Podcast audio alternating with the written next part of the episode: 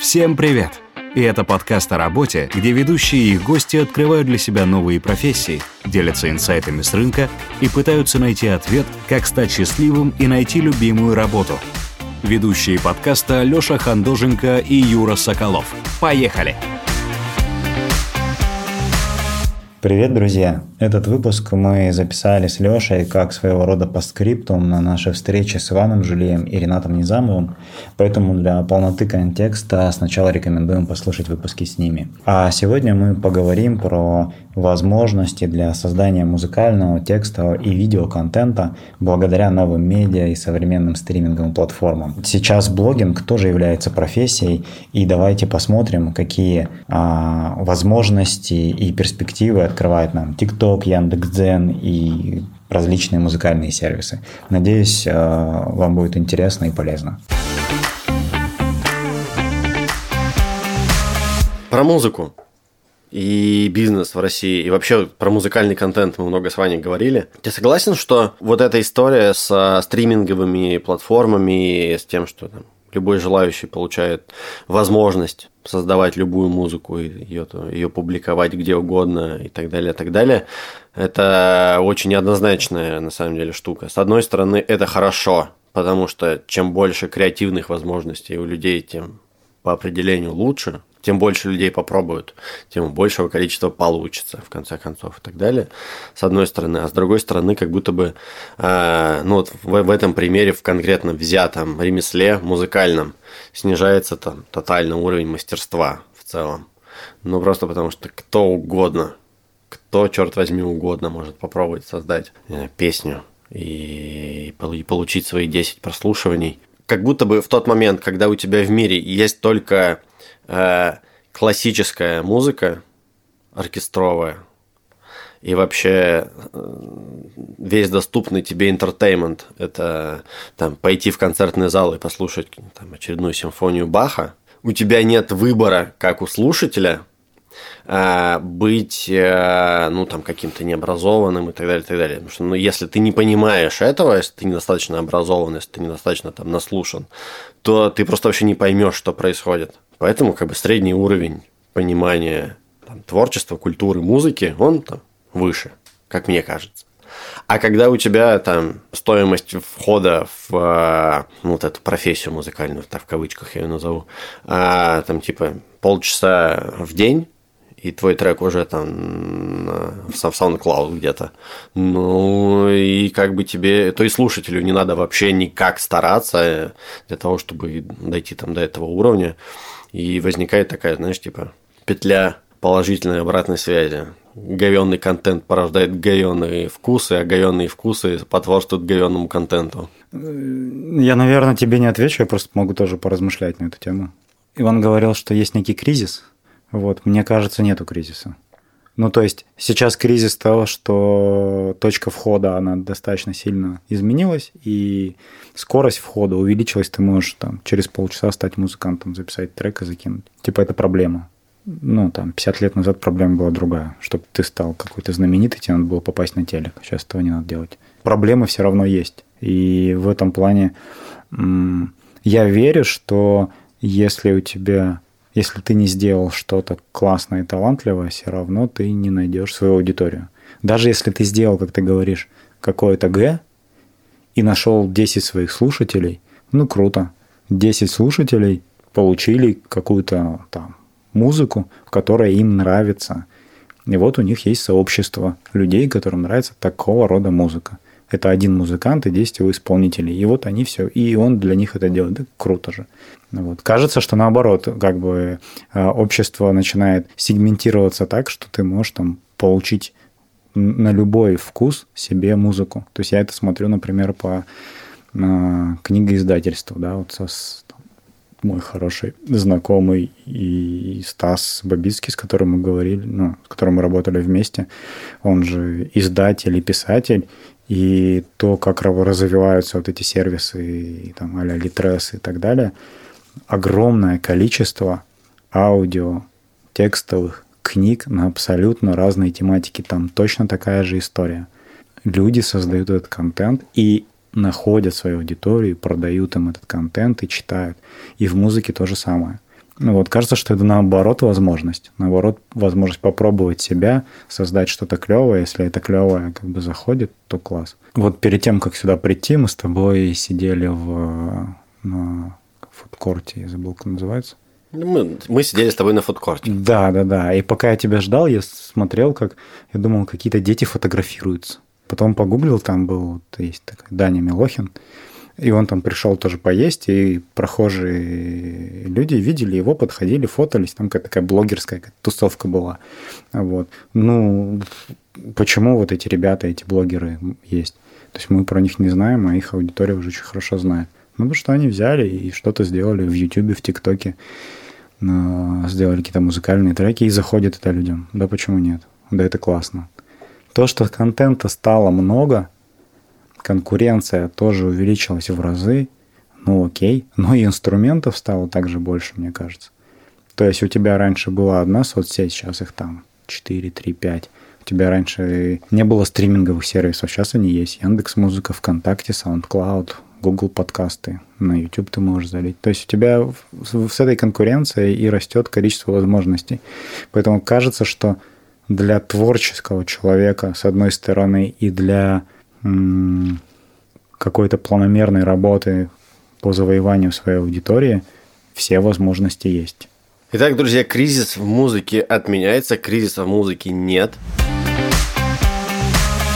Кстати, у Рената очень сильно перекликается его воодушевление новыми платформами, новыми медиа, так называемыми, с тем, о чем нам рассказывал Иван про кризис на музыкальном рынке, что точка входа вернее, порог входа, он сильно изменился, и любой человек может записать трек и там его выпустить. А написать какую-то какую статью, какую-то заметку в блоге и так далее, это еще легче, мне кажется, чем сделать какое-то музыкальное произведение.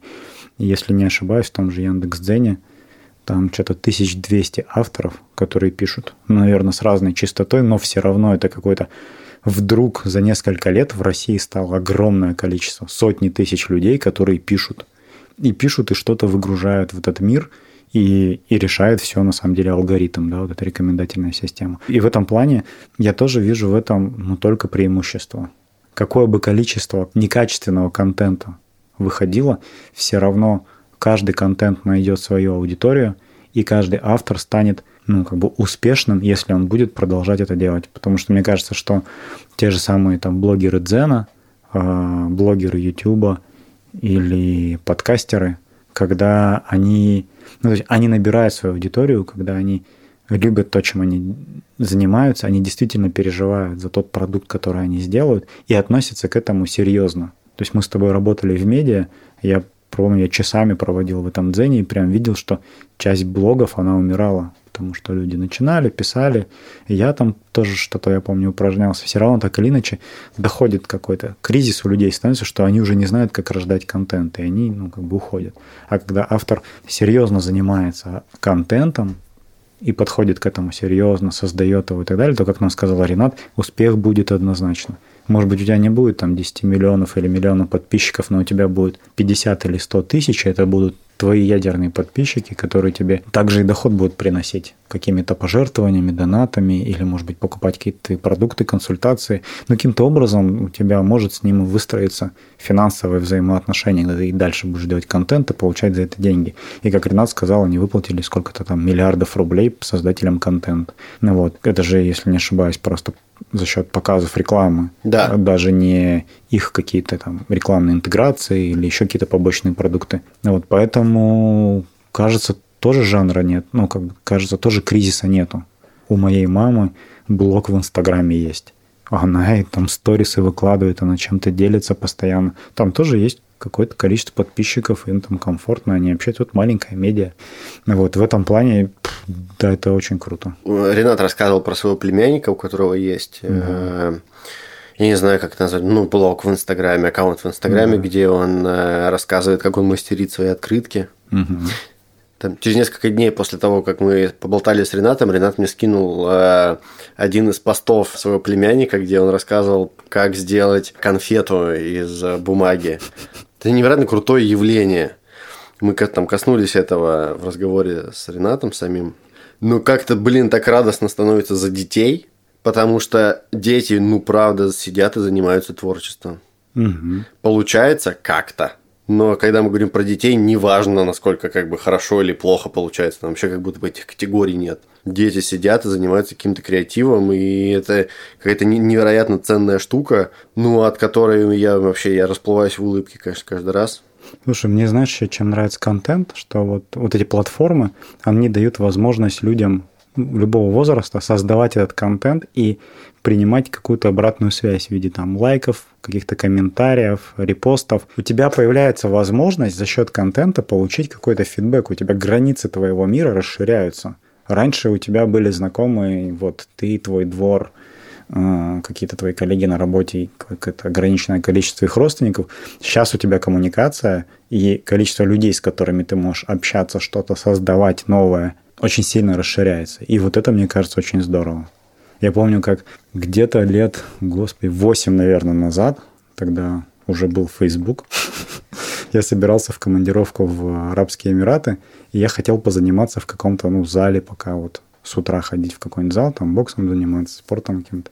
Ты ну, готовился к поездке таким образом? Не, я у просто... тебя такое представление об арабах? Нет, у меня, не, не, не, не, у нас просто там а, была определенная конференция, условно начиналась там в 11-12, и я хотел с утра заниматься. И я подумал, а найду-ка я какой-нибудь зал. Я нашел зал в Google картах, в Фейсбуке нашел страничку этого зала и написал хозяину этого зала, что там, типа, привет, я из Новосибирска, скорее всего, ты не знаешь откуда, но вот с утра бы хотел приходить заниматься. Он, типа, он мне тут же ответил, ну, там, через какое-то количество там, минут или часов, типа, окей, все круто, приезжай. Вот, и для меня это прям тогда стало таким прорывом, что я за несколько тысяч километров написал совершенно чужому человеку, что у тебя там с залом, как ты работаешь, могу ли я прийти позаниматься, хотя я всего там, ну, не буду никакой абонемент на год покупать, мне надо там на 5 дней. И в этом плане вот это вот вот этот эффект того, что ты можешь достучаться до человека в любой точке мира, где бы ты ни находился и где бы он ни находился, он меня тогда поразил. А сейчас, работая с контентом, вот абсолютно такое же ощущение. Ты можешь создавать контент, находясь в Новосибирске, который будут читать твой блог на Дзене люди, которые живут в Германии, например. Это же потрясающе. И ты с ними можешь устанавливать связь, общаться, разговаривать. У тебя как бы границы мира сильно расширяются или вообще уходят. И вот это, мне кажется, одно из крутых достижений современного мира. Про медиа хочется поговорить, которые умирают или не умирают. Какое может быть будущее вообще у медиа? И, в принципе, наверное, глобально, ну, как бы я с Ренатом согласен. Какое может быть будущее у медиа? Ну, когда это web standalone сайт с каким-то количеством контента, журналистами или редакторами, текстом и картинками, ну, это точно смерть. То есть э, Медиа – это, наверное, какая-то команда людей, которая создает контент, умеет его упаковывать, дистрибутировать и по-разному общаться в разных платформах, либо в той платформе, в котором есть твоя аудитория, и ты понимаешь, как там работать. Ну, то есть, типа, даже, знаешь, э, платформа равно интернет. Раньше про интернет что такое? Это Яндекс и Google, две поисковые машины раньше было. Потом сейчас любой Facebook, ВКонтакте и да тот же самый Яндекс.Зен – это тот же интернет. То есть интернет увеличился в несколько раз. И просто везде свои правила. Ну вот, и мне кажется, что медиа могут работать с, с разными платформами. Вопрос монетизации, он очень сложный насколько выжить. Потому что классическая монетизация, баннерная реклама, ты единственное, который деньги можешь заработать только на стендалон сайте на своем. Ну, где могут быть нормальные доходы, позволяющие тебе зарабатывать. Но в Фейсбуке ты не особо рекламу заработаешь. Но другие, ну, как бы есть другие форматы рекламы, интеграции, не знаю, там, спонсорства и так далее. Поэтому медиа живы, если мы говорим просто про медиа, как про некую команду людей, которые создают контент для определенной аудитории. Медиа живы, медиа не умирают. Нет. Просто мне кажется, что медиа умирает или медиа не умирает – это такой важный э, отраслевой вопрос. Ну, просто потому что, если ты работаешь как бы вот в этой индустрии, а мы с тобой так или иначе, мы, мы, мы работали в медиа и где-то сейчас рядышком с ним там обитаем, а, ну или, во всяком случае, у нас много знакомых там осталось. Мне кажется, что если мы живем в парадигме, что медиа, большие классические командные, вот эти вот, а с большой профессиональной экспертизой тебя остаются в будущем, и ты в это веришь, то для тебя, как там, для человека, для гражданина и так далее, сразу ну, снимается куча вообще вопросов. Например, о чем я, я говорю? Если у тебя есть большое медиа, которому ты веришь, то в целом тебе не нужно много где искать информацию и так далее. Ты просто веришь этим людям. И твоя жизнь в конкретных моментах становится проще, легче, понятнее и так далее.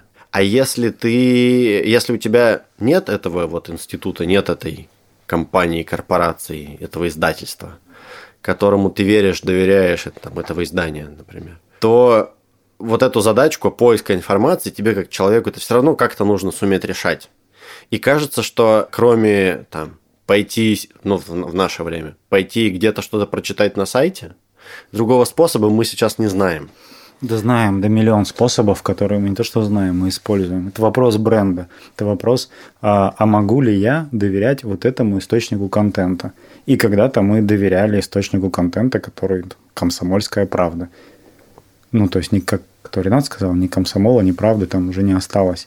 Как ему можно доверять? Или люди идут и подписываются в Фейсбуке под определенных э, блогеров и лидеров мнений и доверяют им. Кто-то приходит и Соболева слушает э, на YouTube. Это вот конкретная проблема, которую ты говоришь, они ее так решили, они новости узнают там. Поэтому да ничего не поменялось. Просто раньше у тебя было 5 медиа-брендов, которые ты всегда слушал. Сейчас у тебя может быть 50 с какой-то своей узкой штукой. Да ничего не изменилось. Просто, да, у тебя один медиа, одно медиа в Фейсбуке, три, второе у тебя медиа, наверное, в каком-то вебе, а третье ты в Ютубе слушаешь, а четвертое ты слушаешь подкаст, когда едешь э, домой или на работу. Вот и все. Потому что ты в конечном итоге выбираешь какой-то бренд как источник, которому ты можешь доверять.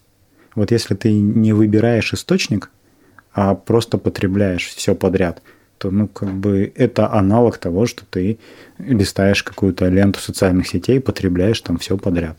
Тогда у тебя как бы помойка в голове будет. Ну и в принципе вот этот эффект, что ты не понимаешь, какой новости верить, какой не верить. Ну вот все, ничего не поменялось. Друзья, спасибо, что были с нами до конца. Если вам понравилось, ставьте лайки и подписывайтесь на наш телеграм-канал «Подкаст о работе». До встречи!